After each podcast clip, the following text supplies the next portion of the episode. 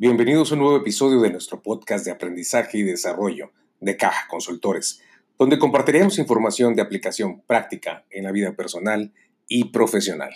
¡Comenzamos!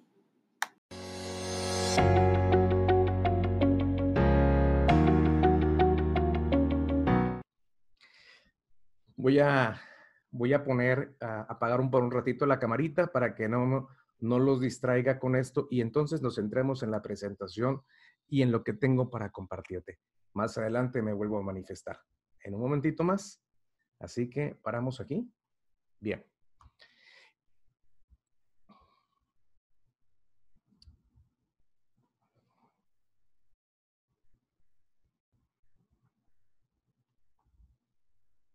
Perdón, unos, unos, un, un poquito de, de dificultad, pero ya estamos, ya estamos aquí. Ok.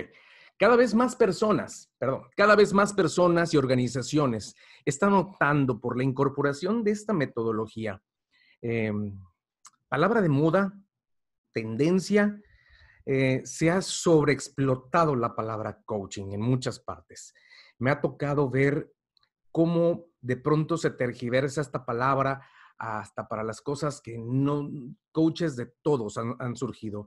Cualquier persona es coach y hay coaches de absolutamente todo. La palabra ha sido tan versátil que le, se, la han, se la han puesto como, como nombre a cualquier apellido. Y le queda bien y se queda bonita y se queda eh, llamativa. Pero más allá de que sea algo llamativo, cada vez más personas y organizaciones están optando por la incorporación de esta metodología, tanto en la modalidad grupal como individual. Eh, últimamente compartía con un cliente un poco antes de, de mediados del mes de marzo, con el último cliente que estuvimos de manera presencial, cómo los estándares de, los, de las intervenciones de capacitación las en, se han subido, dado que el, el, la aplicación de coaching formal junto con los, eh, los cursos de capacitación, eh, impactan de una manera más incisiva en las personas. Van generando eh, diferentes reacciones, como por ejemplo eh, la, la responsabilidad, el que te digan me, me he hecho más consciente, el que, el que no lo había visto desde ese punto de vista, el que no, no podía yo entender por qué esto se hacía de determinada manera, y todos estos veintes que van cayendo o información que de pronto nos va haciendo un sentido especial, esta, esto es la razón del por qué esta tendencia del coaching para el desempeño, una reconfiguración de mentalidad y perspectivas. Pero bueno, voy a empezar a decirte y a definir qué es coaching, pero empiezo con el qué no es coaching. Y por allá quiero empezar también, porque, porque coaching también vamos, así como te decía, reconfigurar esta parte en la que sabemos de pronto qué no es coaching. Definitivamente, un coach a nivel profesional, la práctica formal, y me voy a, me voy a referir a la práctica formal del coaching, porque si, me, si esto, si hay formal, quiere decir que hay informal coach. Sí, sí hay informal. Sí hay muchos pseudo coaches o pseudo coaching que se practica ahí y que hay algunas cosas que incluso llegan a ser peligrosas. Por eso lo quiero poner de inicio en esta parte. Un coach no es una terapia psicológica. Yo no doy terapia, ni mis compañeros coaches damos terapia, a menos que sea un, un psicoterapeuta que utilice alguna, alguna parte de la metodología del coaching. Entonces sí, pero el coaching no es terapia psicológica. No vamos a, a, a trabajar con, con determinadas situaciones que merece la pena que se trabaje a, tra- a través de un profesional al respecto. Tu mejor amigo, el que te aconseja, el que te dice qué hacer, híjole, de plano tampoco es por allá. Porque entonces un mejor amigo a lo mejor te dice, empieza las frases con: lo que deberías de hacer es que montes tu propio negocio. Lo que deberías de hacer es, ya deshazte de esta mujer o de este hombre. Y toda frase o toda aquella persona que inicie una frase con lo que deberías de hacer es, no es coaching y se aleja totalmente del coaching. Es otra cosa. Pero aquella persona que inicia las frases con lo que deberías hacer es, ahí ya no está dejando que la persona eh, reaccione y coarta en todo momento las decisiones y el intelecto de las personas. Así que tampoco es su mejor amigo. No, es, no te voy a decir lo que tienes que hacer. El coach no te tiene que decir lo que vas a hacer tampoco. Maestro, de pronto se puede pensar que el coach te puede enseñar, pero realmente, y ahorita lo vamos a ver, más que enseñarte, te, te invita a que aprendas. Asesor, de pronto roza con esta parte de asesor, consultor y mentor, por eso lo pongo hasta el final. Cuando una persona está llevando un proceso de coaching o entra a un proceso de coaching de inicio, Eh, no estamos acostumbrados.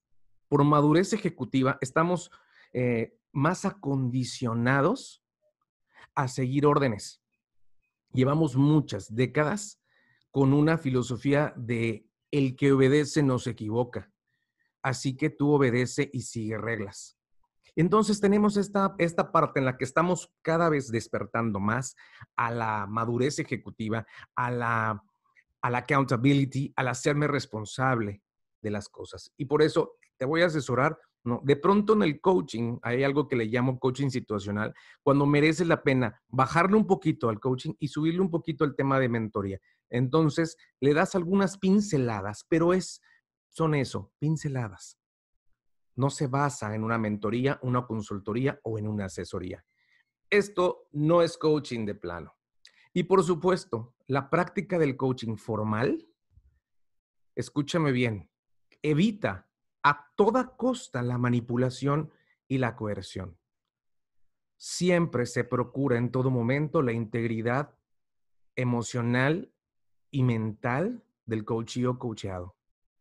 Nunca un coach ejecutivo de negocios en la práctica formal del coaching va a ponerte en riesgo o va a poner en riesgo a la organización o a una persona con respecto a este tema.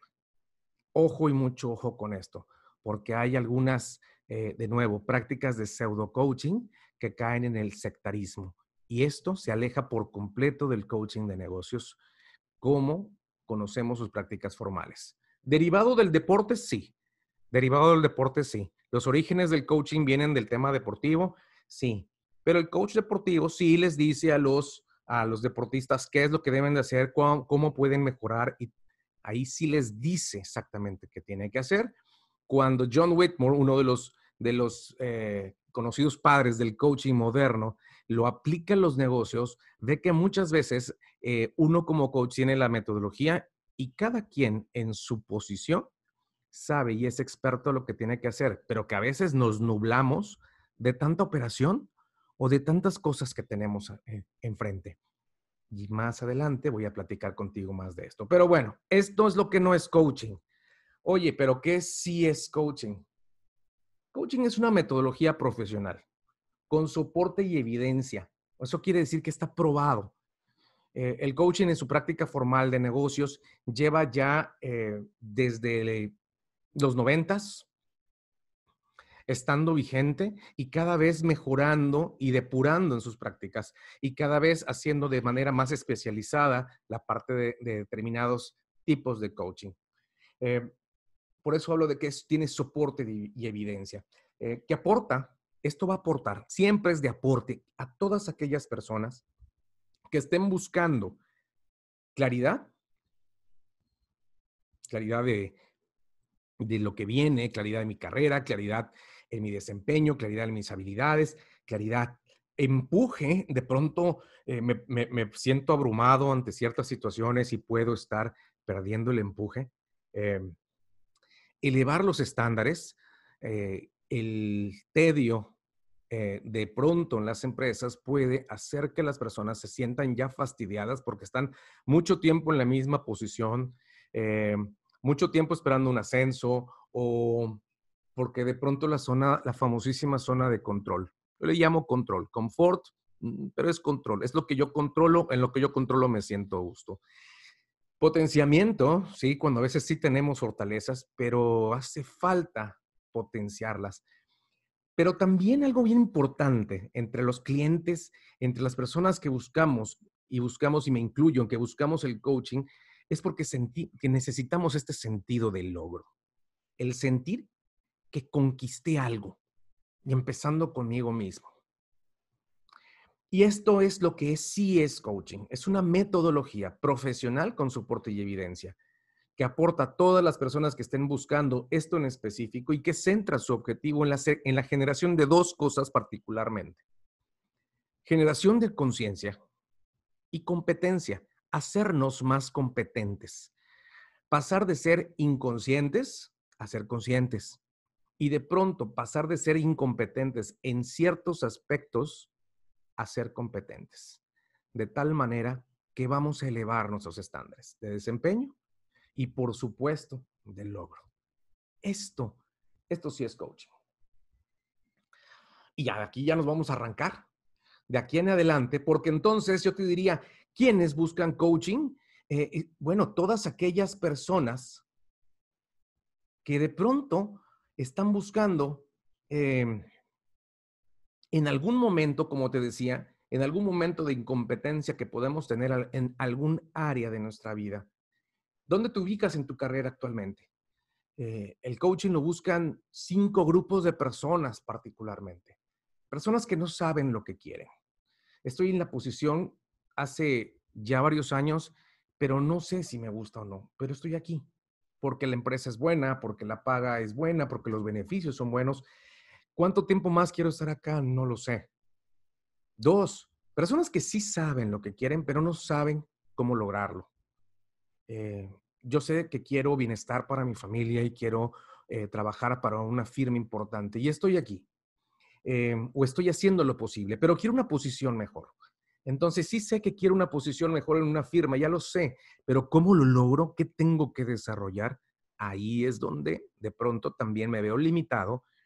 Eh, me puedo frustrar y ahí es donde las personas también requieren de este, de este empuje, de este acompañamiento para, para poder potenciar sus habilidades y entonces sí lograrlo. Tercer grupo, personas que saben lo que quieren, saben cómo conseguirlo, pero no emprenden la acción. ¿Cuántas personas no conocemos con esto? Eh, Creo que uno de los, de los grupos más grandes de coaches o coacheados que me ha tocado es este grupo número tres, en el cual sí saben qué quieren, sí saben cómo conseguirlo, pero dicen cuando lleguen tiempos mejores, y cuando lleguen tiempos mejores, ¿y, y, y cuál es el mejor tiempo? Dicen la, el mejor momento para empezar algo fue ayer, pero el segundo mejor momento es hoy. Si seguimos esperando el tiempo ideal, de pronto no llega, ¿no? Porque entonces hay que tomar la decisión ya. El cuarto grupo, que son ya personas, aquí ya empezamos a trabajar con personas de, y le llamamos coaching de alto desempeño, porque es, estas son personas con más madurez en esa área, de nuevo, e insisto y subrayo, para determinadas áreas. No quiere decir que, que esto sea para todo, para determinadas áreas. Y que incluso cuando consigues determinado objetivo, vuelves a empezar y esto es cíclico. Grupo cuatro, personas que saben lo que quieren, saben cómo lograrlo, ya hacen las cosas, ya emprenden acción, pero todavía no alcanzan el índice de ventas, el número de clientes, el cerrar los suficientes tratos, lo que tú quieras. Y el número cinco, ese sí es netamente eh, H P C o High Performance Coaching, el coaching de alto desempeño, personas que ya lograron un resultado y quieren subir al siguiente nivel. Quieren jugar en las grandes ligas, quieren llegar a una mejor empresa o quieren hacer su propia empresa o quieren mejorar su propia empresa, ampliarlo. Aquí mi pregunta sería, ¿dónde te ubicas hoy día en tu carrera con respecto a tu carrera? ¿En el tres, en el cinco y en tu vida personal? Porque aquí pudiésemos analizar esta parte también. En tu salud, con tu familia, con tus amigos, con tus habilidades, con tu actitud. ¿Dónde te ubicas? Y de esto se trata también. Estos son los cinco grupos principales que son las personas que van requiriendo coaching. Hablar del coaching ejecutivo es trabajar directamente con la persona, con el profesional que integra los equipos de trabajo en las empresas. El coaching organizacional es el que va a la empresa como un todo. Pero ¿dónde está la razón Y el punto fino es en cada una de las personas que toman decisiones, que realizan acciones, que mueven, que hacen, que tornan, que la hacen que toda la empresa en conjunto se mueva, como una gran colmena. Y estos son los grupos. Pero entonces, ¿dónde cobra valor o cómo va cobrando valor el coaching? Imagínate la avalancha de, de cosas que tenemos que hacer. El cumplimiento de indicadores de desempeño. Eh, cuidar el, el, el, los resultados, el, el, la rentabilidad. Tantos reportes, análisis, fechas de entregas. Todo lo que tenemos, todo el tiempo que hacer a nivel empresarial, a nivel organizacional, todo donde estamos eh, involucrados. Y cómo toda esta operación de pronto termina de alguna forma como anestesiando o, o robotizando eh, nuestras, nuestras decisiones, nuestra voluntad, nuestra disposición, porque te, estamos todo el tiempo eh, a, atrás, atrás, atrás y tenemos que alcanzar. Y esto nos puede dejar exhaustos de tanta toma de decisiones, al punto que es común perder, aún de manera momentánea, quiero decírtelo así, ¿no? Aún de manera momentánea, la motivación que te hace eh, llegar a trabajar todos los días, a abrir tu puesto de trabajo, abrir tu, tu, tu, eh, tu computadora, el, el, este involucramiento que tengas, aún de manera momentánea, todo, toda esta avalancha de situaciones que tenemos que cumplir puede hacer que podamos limitar nuestra perspectiva y dirección. De alguna manera, el limitar nuestro famoso ¿por qué? La figura que, con, que contribuye en la implementación de una metodología como el coaching aporta orden, visión, alcance, manifestar fortalezas, uso de herramientas. Este tipo de cosas es la que empieza a contrarrestar, a ordenar y a organizar desde otro punto de vista. Un punto de vista especializado, porque eso es lo que hacemos los coaches. Nos especializamos en que sabemos que nos duele en la empresa. Sabemos que de pronto no llegamos a las ventas y están sobre nosotros y estamos por detrás del índice y tenemos que hacer y llegar a más clientes y, y los K P Is y no llegamos a los indicadores de desempeño. Y todo esto hace que perdamos perspectiva. El organizar, el sacar las fortalezas, el hacer que, el poner las perspectivas, el utilizar metodología y herramienta que te, que, que te aporte, que te pueda llevar de un punto A en el que te encuentras el día de hoy a un punto B, que es un punto de B mejor, en el que no es que hagas más trabajo, sino que lo haces de manera mejor. No es, no es que lo hagas de manera rápida, sino lo haces de manera más eficiente. No, lo que lo hace, no, no que lo hagas de manera obligada, sino que lo hagas con gusto y, y con este sentido de logro.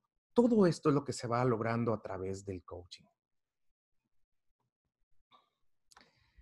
Y entonces, eh, una, una investigación de no hace, de no mucho tiempo atrás, eh, nos dice la, la I C F, la International Coaching Federation, eh, habla de, de, de algo muy importante.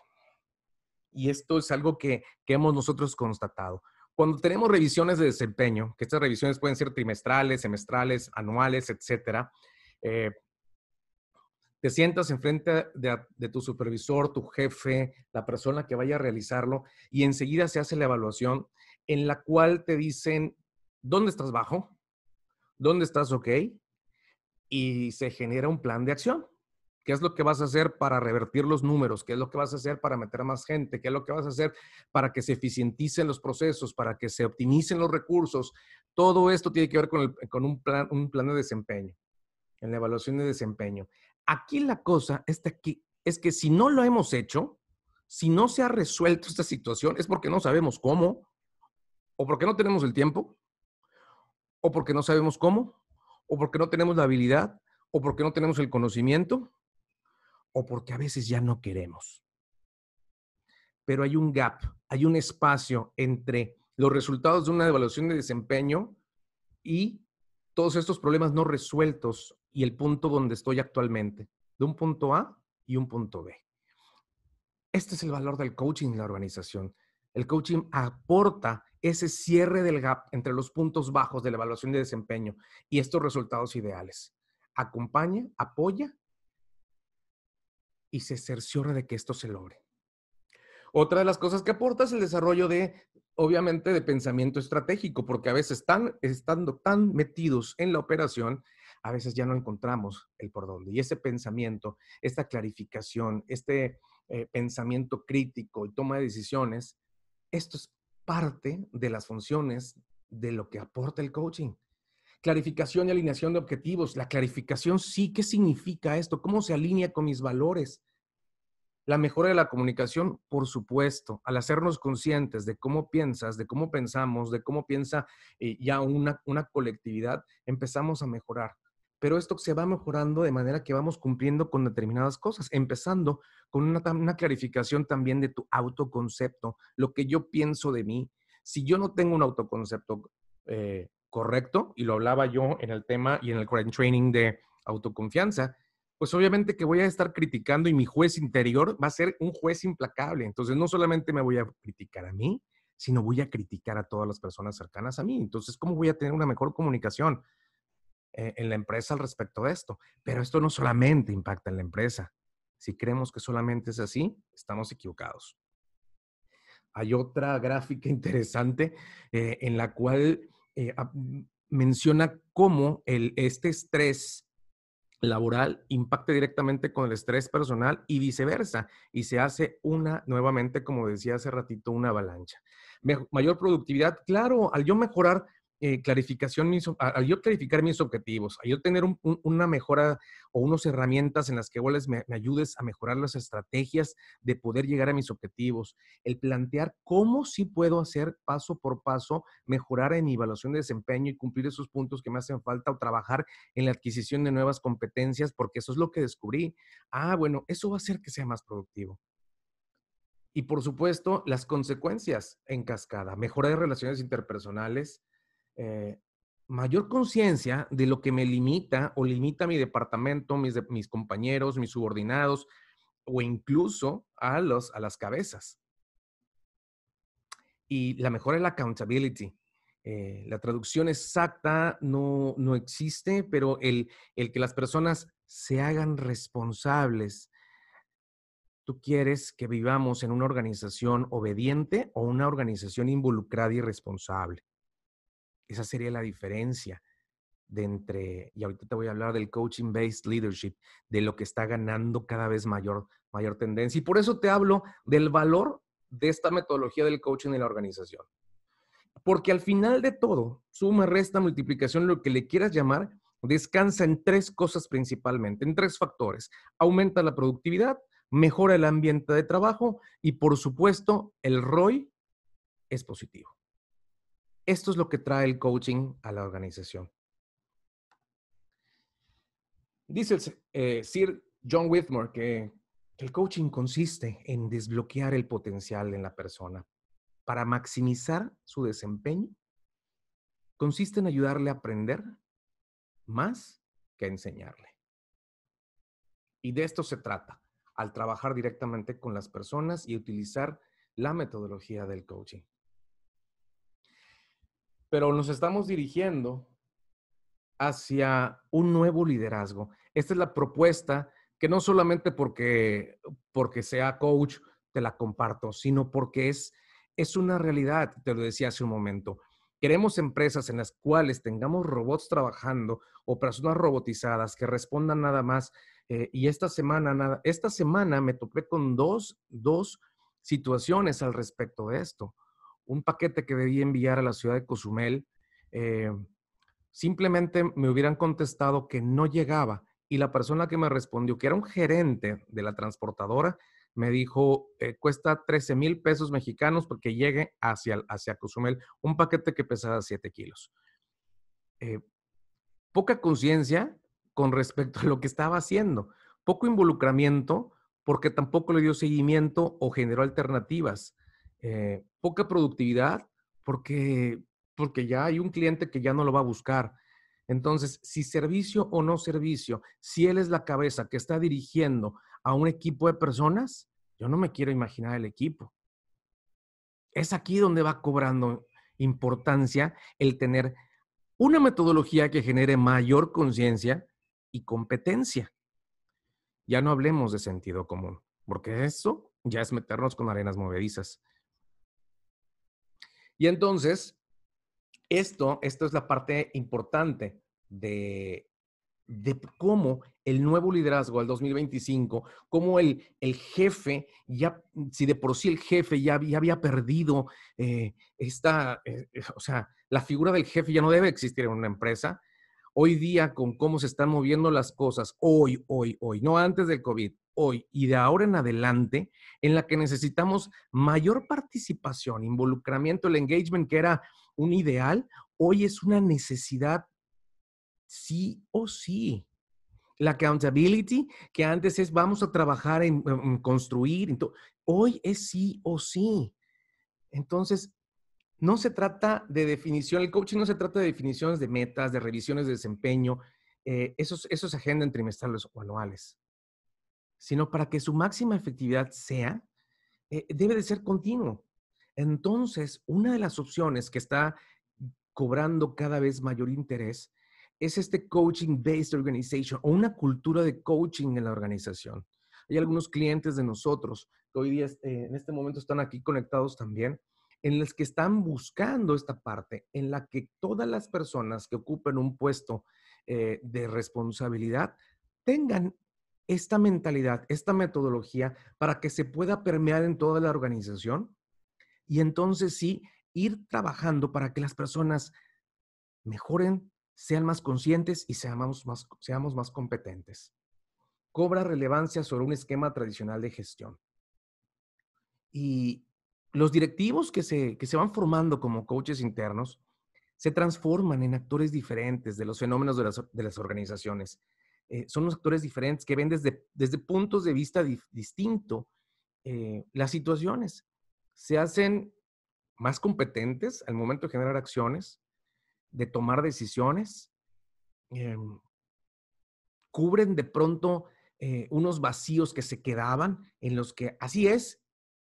Así se manda y así se tiene que hacer.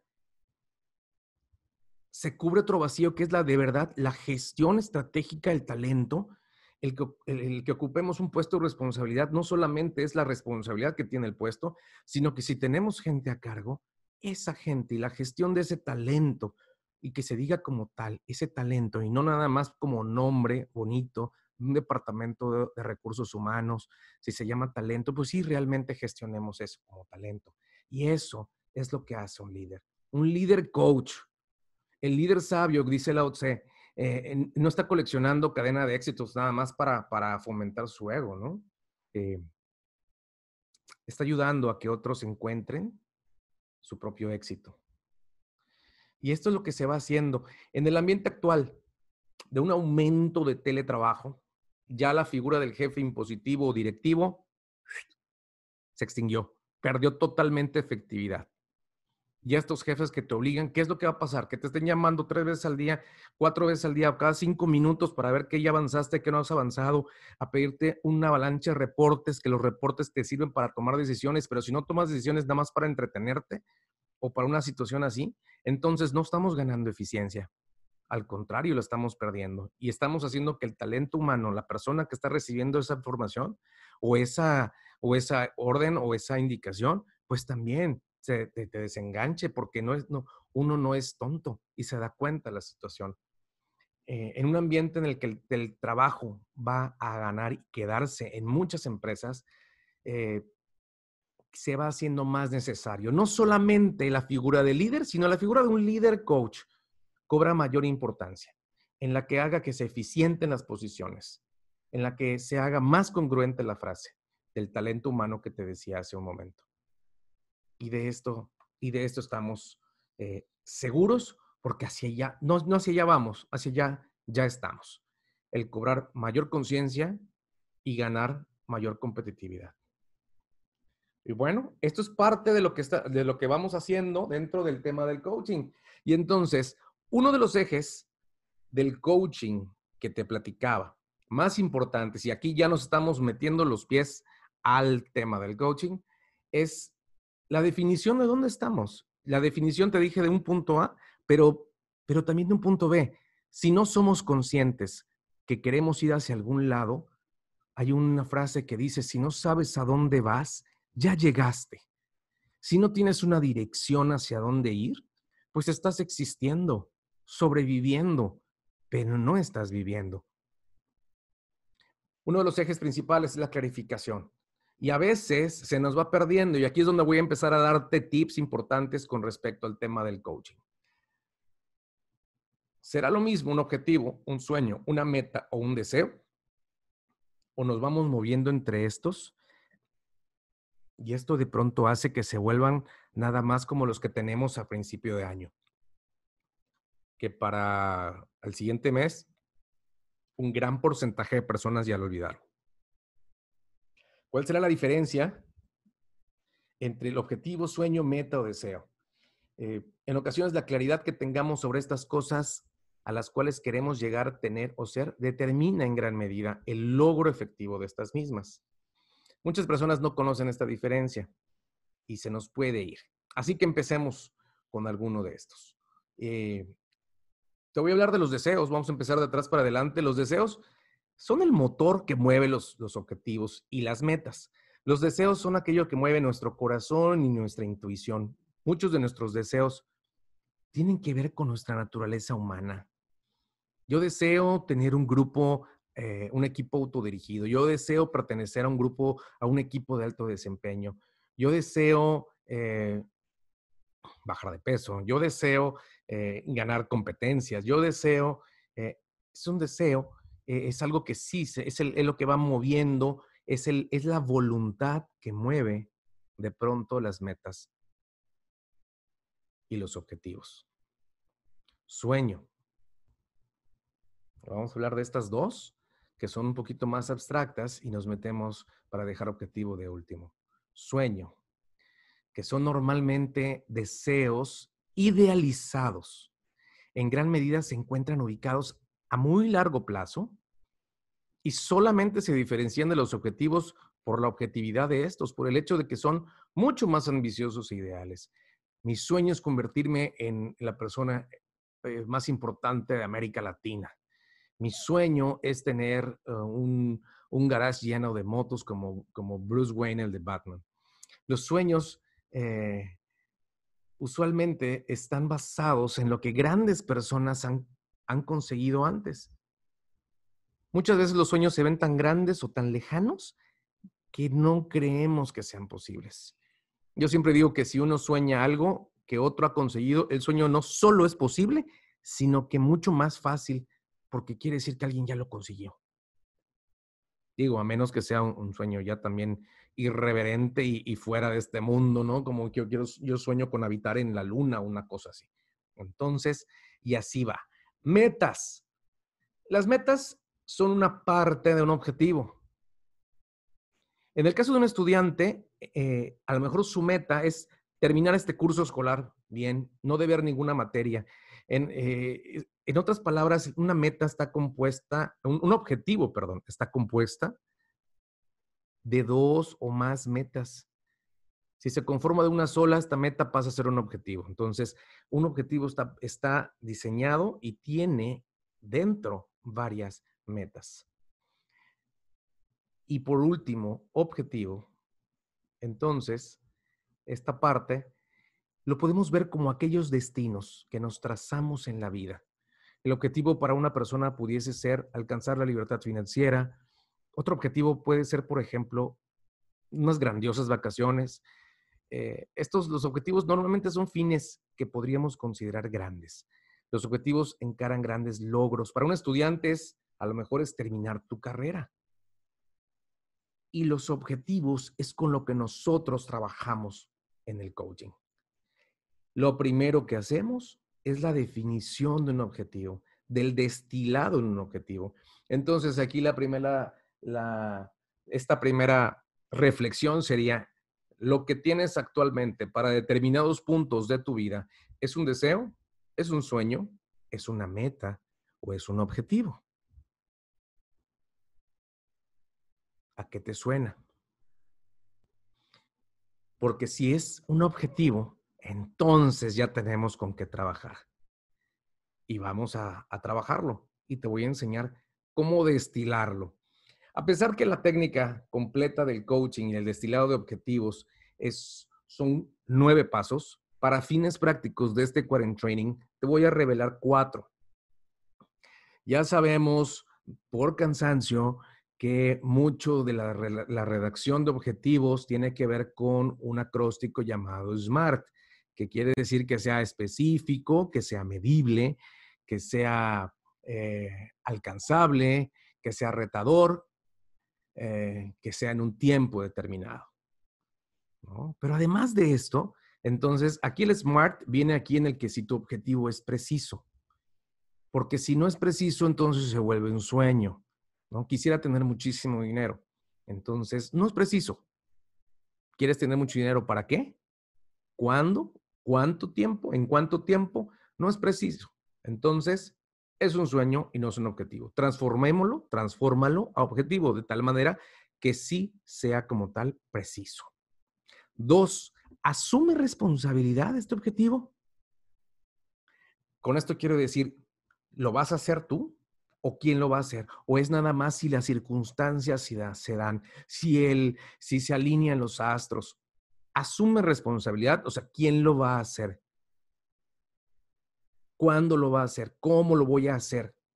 ¿Cuál va a ser esta primer, ese primer paso que tomaría? ¿Asume responsabilidad tu objetivo? Esa sería la segunda parte. La segunda forma de, del destilado de objetivos de esta técnica, que ya empecé con, las, con las, los tips y herramientas.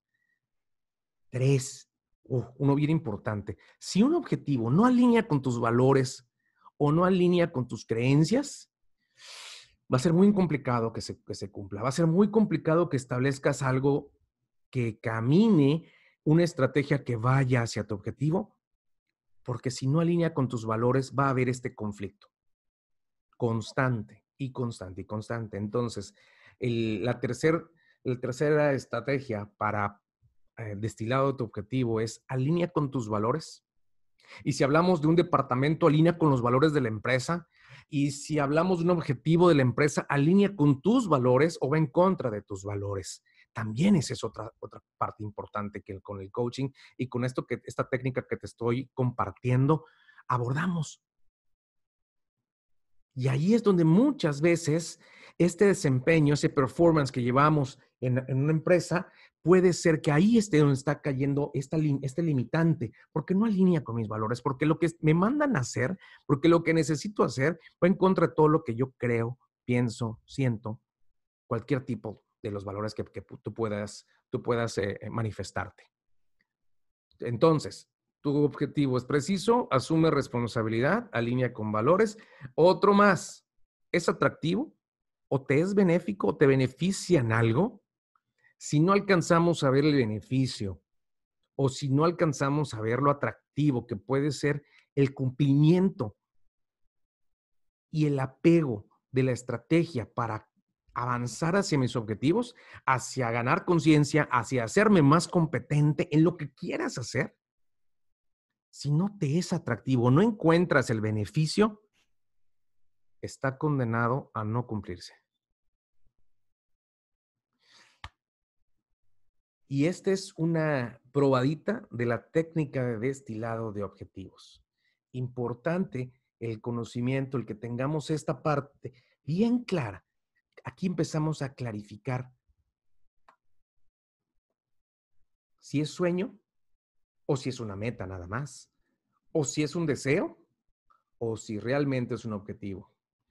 O como se dice actualmente y está girando mucho la palabra a propósito, o si es tu propósito, ¿no? Pero aquí estamos hablando del objetivo. Esto es lo con lo que nosotros trabajamos en el coaching. Y ahora voy a compartirte tres herramientas, así que espero que tengas el lápiz y papel cercano o que le eh, tomes una fotografía a la pantalla que voy a compartirte, porque esta primera herramienta sería... le llamo yo el termómetro. Y el termómetro tiene que ver con un punto de partida. ¿Cómo estamos? Yo pudiese utilizar esta herramienta como para empezar a platicar si te tuviese enfrente a mí y estuviésemos empezando con un proceso de coaching, estuviese preguntándote, Del uno al diez, ¿qué tan satisfecho estás con tu vida? Del uno al diez. En esta primera parte del, te del termómetro. ¿Qué tanto entretenimiento estás teniendo?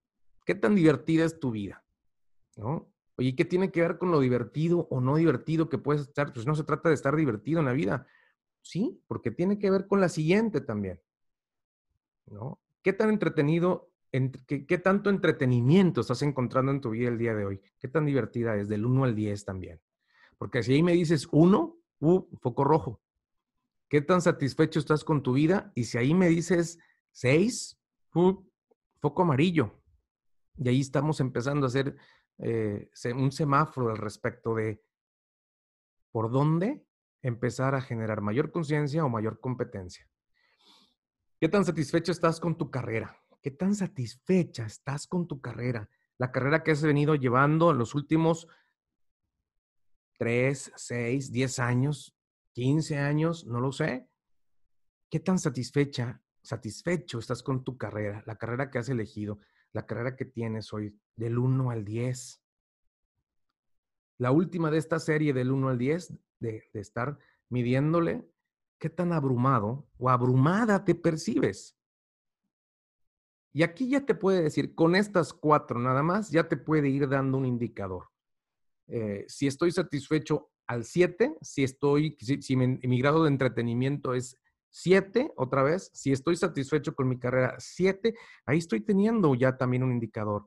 Amarillos, amarillos, ¿qué abrumado? Pues bueno, probablemente en, en qué tan abrumado, ahí sí pueda crecer a ocho o a nueve. Porque si no estoy tan satisfecho, si, si, si mi grado de entretenimiento es muy bajo, si mi carrera no me está aportando y me siento abrumado, ahí ya estoy teniendo un indicador que vale la pena entonces empezar a armar una estrategia. Pero esta primera es el termómetro. La siguiente es, ¿qué tanto te gusta cómo eres? menos cinco. Con esta escala, menos cinco, menos cuatro, menos tres, menos dos, menos uno, cero, o más uno, más dos, más tres, más cuatro, más cinco. ¿Dónde te ubicarías en esta parte? ¿Qué tanto te gusta cómo eres? Se parece a qué tan satisfecho estás con tu vida, pero eso tiene que ver más contigo. ¿Qué tanto te gustas? ¿Qué tanto te gusta cómo eres? Y seguimos a unas que ya son un poco más abiertas. ¿Qué es lo mejor de tu vida actualmente?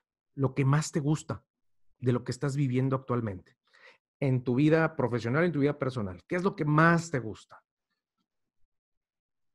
La siguiente tiene que ver con qué aspecto, ah, ahora sí viene diferente, qué aspecto o qué área puede mejorarse actualmente en tu vida. Lo que te gusta menos.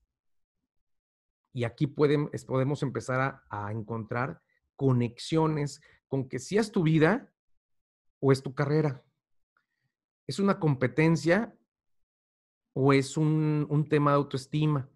Y aquí vamos a estar empezando a mover o poder empezar a identificar ciertas cosas. Esta herramienta que te estoy dando para que trabajes te va a empezar a ubicar en qué y cómo. Un diagnóstico inicial de un coaching ejecutivo.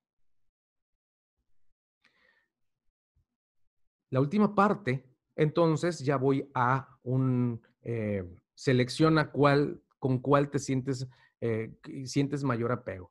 Actualmente, ¿qué buscas? Significado y propósito en tu vida, eh, en tu carrera, significado y propósito en mi carrera. B, cambiar y, y, o desarrollar mi carrera.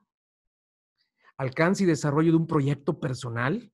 Hace poco hablaba, hablaba con una persona con respecto al tema de los proyectos personales. Y, y cómo cobran mayor importancia entre los cuarenta y cincuenta años de edad, es importante el tema del proyecto personal o proyecto de vida. Y cómo es importante darle y dedicarle su tiempo y empezar a generar estrategias, sino que no se quede nada más en un sueño o un deseo, sino que se transforme en un objetivo. O de mejorar mi autoconfianza.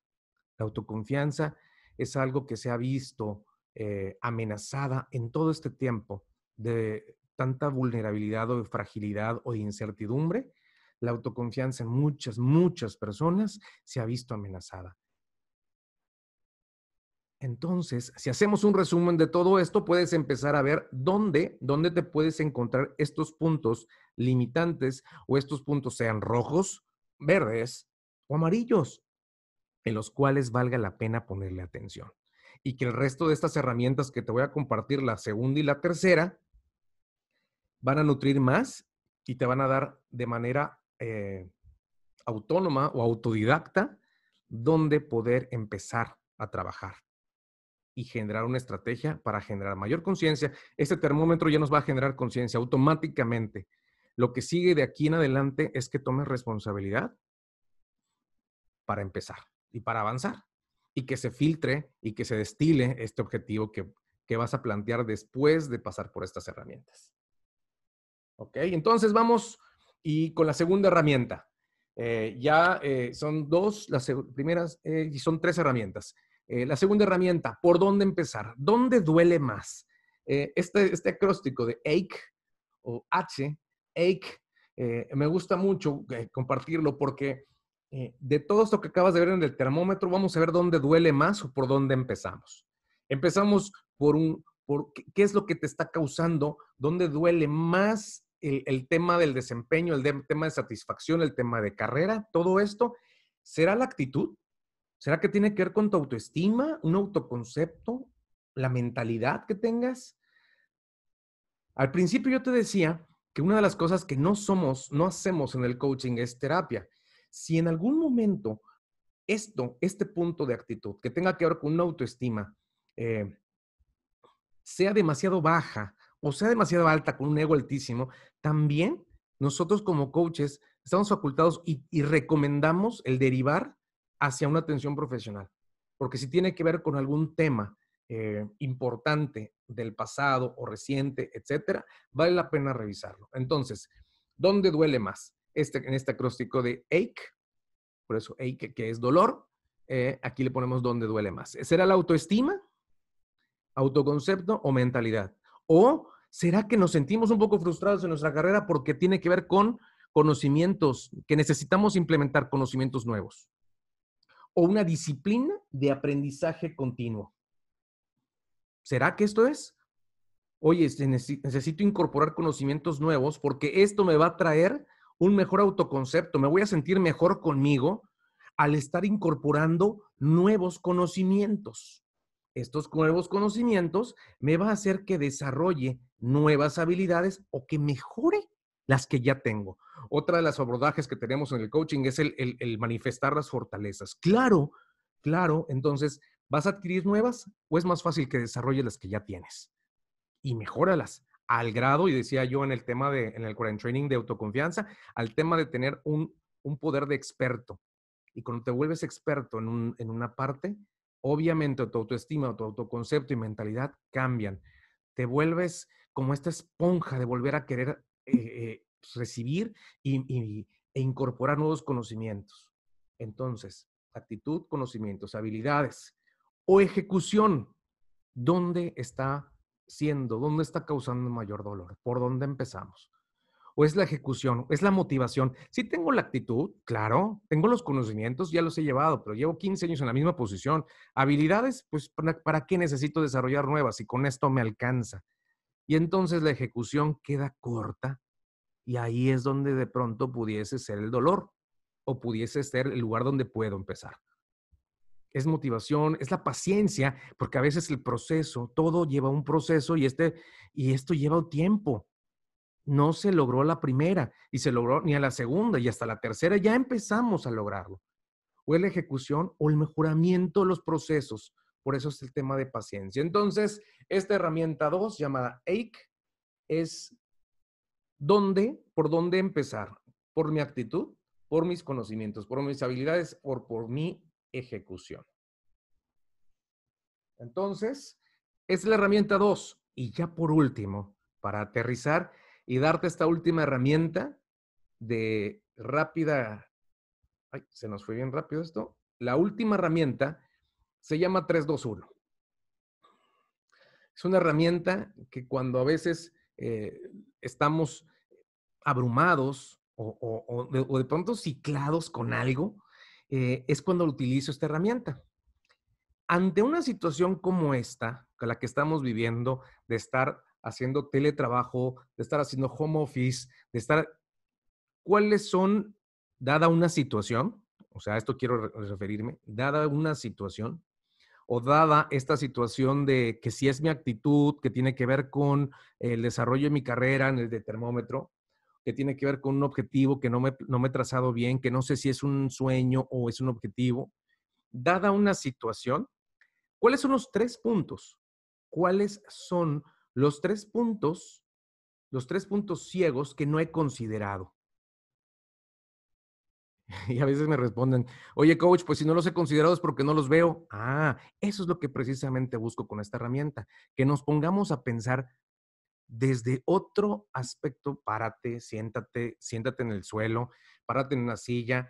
¿Qué, qué, qué otros tres aspectos no has considerado ante una situación específica? Si te hablo de que me siento eh, inseguro y frágil ante la situación de la pandemia, y que si empezamos qué día o, o cuándo sí, cuándo no, ¿qué tres puntos no he considerado? Ah, bueno, pues voy a, fíjate que, que uno de los puntos es, es compararnos con un país parecido a México en el otro continente. Ah, bueno, ok, sale, ahí tienes un punto. ¿Qué otro punto no has considerado? Ah, bueno, otro punto que no he considerado es que, eh, eh, pues ya, ya a las empresas les es apremiante empezar a, a recapitalizarse y empezar a hacer, ah, ok, ok, entonces ya empiezas a ver otro punto. ¿Qué otro punto no has considerado ante una situación eh, de, insegu- de, de esta parte en la que nos sentimos inciertos? Oye, hay un punto importante que, que no había considerado, no había, no había entendido, esos puntos ciegos, de esto se trata este número, este primer, la primera etapa de, este, de esta herramienta. Tres puntos que no hayas considerado. Esforzarte por encontrarlos. ¿Cómo lo pensaría mi jefe? ¿Cómo lo pensaría el director de la empresa? ¿Cómo lo pensaría un niño? Tres puntos de vista. Acá eh, hay, un, hay una técnica que son los seis sombreros para pensar. Eh, te invito a googlearla. Es algo en la cual te dice que hay diferentes perspectivas. Y esto tiene que ver, el trasfondo de, este, de esta primera parte, de este ejercicio, esta herramienta, tiene que ver con esto. Tres puntos ciegos que no estés viendo. Tres cosas que no estés considerando porque estamos con el acelere. Número dos. Dos alternativas que no hayas intentado. Dos alternativas que no hayas intentado antes.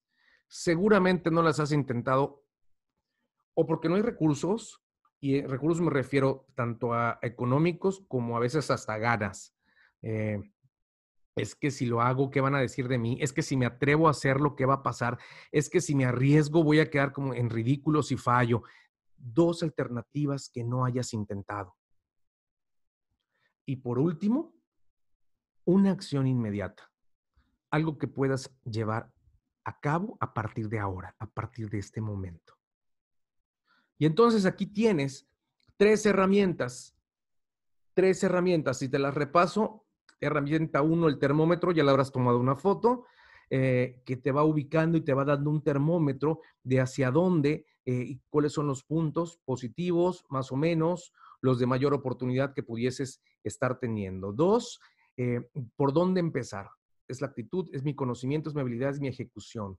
Y tres, tres puntos no considerados, dos alternativas no intentadas y una acción inmediata. Estas tres herramientas te puedo garantizar que si tú las llevas a cabo a partir de ya, vas a generarte lo que te dije al inicio que tenía que ver con la eh, definición de coaching. Te vas a hacer más consciente, vas a generarte conciencia de dónde estás y te vas a hacer más competente en los análisis que hagas de ti. Y estos análisis que hagas de ti te van a dar, si los haces de manera periódica, te van a empezar a generar una habilidad para que puedas compartirlo con alguien más. Y entonces, cuando venga algún colaborador, compañero, subordinado, familia incluso, entonces, ¿cuáles son las tres cosas que no has intentado? Tres, tres aspectos que no estés viendo actualmente. ¿Cuáles son las dos alternativas que no has intentado antes?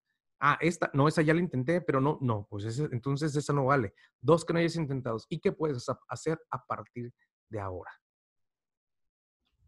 Estas son las tres herramientas y este es el tema fascinante de la metodología del coaching. Estamos aterrizando ya y poniendo las piezas juntas. Eh, número uno, la conciencia y competencia. Conciencia y competencia. El pasar de ser inconscientes, incompetentes, a que seamos conscientes y competentes de lo que hacemos.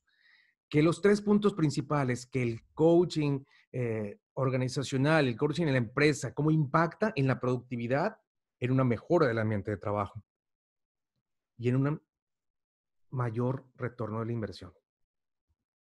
Que es un nuevo estilo de trabajo, un nuevo estilo de liderazgo, el hecho de poder no empoderar y motivar a la gente por nada más por hacerlo, sino por involucrarlos, el hacernos responsables, el hacernos más conscientes, lo que puede traer.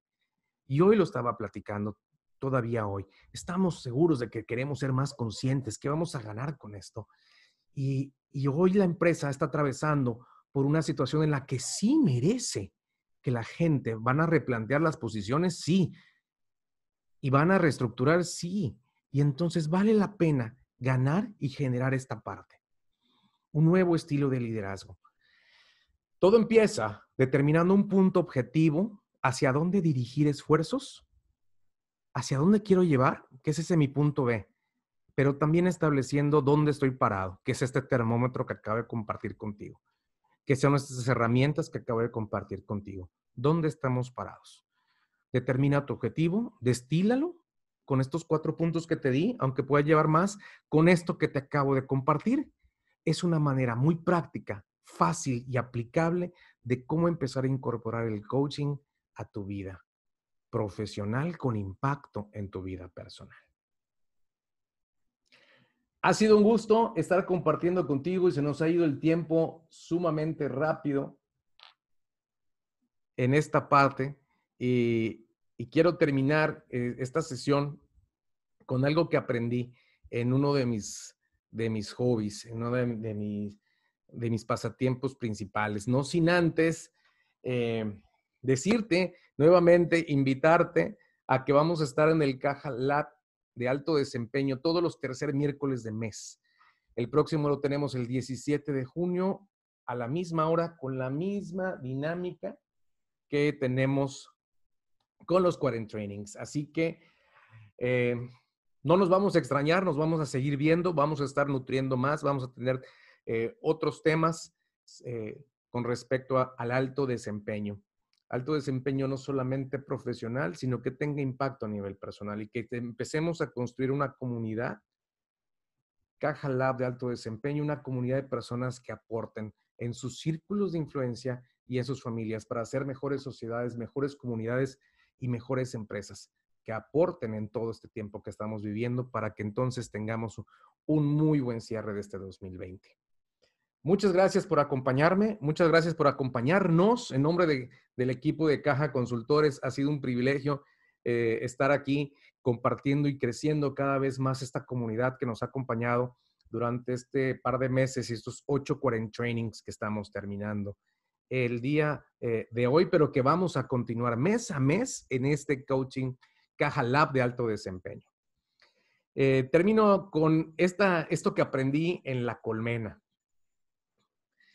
Uno de los, eh, un proyecto personal, hablaba de, de eso justamente, es la, la apicultura. Y, y hay cinco, cinco leyes que aprendí.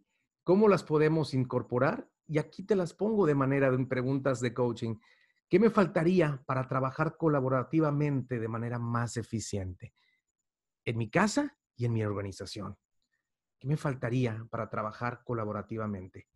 Eh, más competencia en la manera de relacionarme, eh, un, ego, o, o, un, un ego un ego moderado, mayor confianza. ¿Qué, ¿Qué me hace falta? ¿Cómo puedo mejorar y compartir mis talentos? ¿Cómo puedo mejorar lo que estoy transmitiéndote y compartir mis talentos? ¿En qué sí soy muy bueno para que los podamos compartir? Porque esto es enseñanza de la colmena, como te dije hace, hace un momento. Eso Eso es lo que hace de, de, de la empresa como si fuera una organización parecida a la colmena. Tres, ¿qué puedo implementar para evitar clavar el aguijón cada vez que me siento abrumada o abrumado? Las abejas Cada vez que sienten alguna amenaza, segregan una hormona que hace que se, se, se vuelvan más agresivas y atacan. Nosotros tenemos un raciocinio mucho mayor que ellas, a pesar que ellas nos han enseñado, nos enseñan mucho. ¿Qué puedo implementar para que no con la más leve eh, situación vaya yo corriendo a clavar el aguijón? Cuatro, ¿qué puedo hacer para endulzar la vida de mis cercanos? Las abejas trabajan y trabajan y trabajan todo el tiempo para podernos generar eh, la rica miel y todos los demás productos que, que sacamos de la colmena. ¿Qué puedo hacer para endulzar la vida de mi círculo cercano de influencia, de mis compañeros de trabajo, de mi familia, de los que van a estar un poquito más allá de mi círculo primario? ¿Qué es lo que yo puedo hacer para poder hacerlo? En este tiempo de, de vulnerabilidad, de tiempos inciertos, de gente en la que estamos más sensibles de lo normal, ¿cómo puedo hacer para que el día endulzar un poco más el día? Y por último, ¿qué puedo hacer a partir de ahora para enfocarme en el néctar de la vida? Mi nombre es Mario Torres. Me vuelvo a manifestar aquí contigo. Voy a activar la camarita aquí. Y para saludarte, para agradecerte nuevamente que estés aquí con nosotros.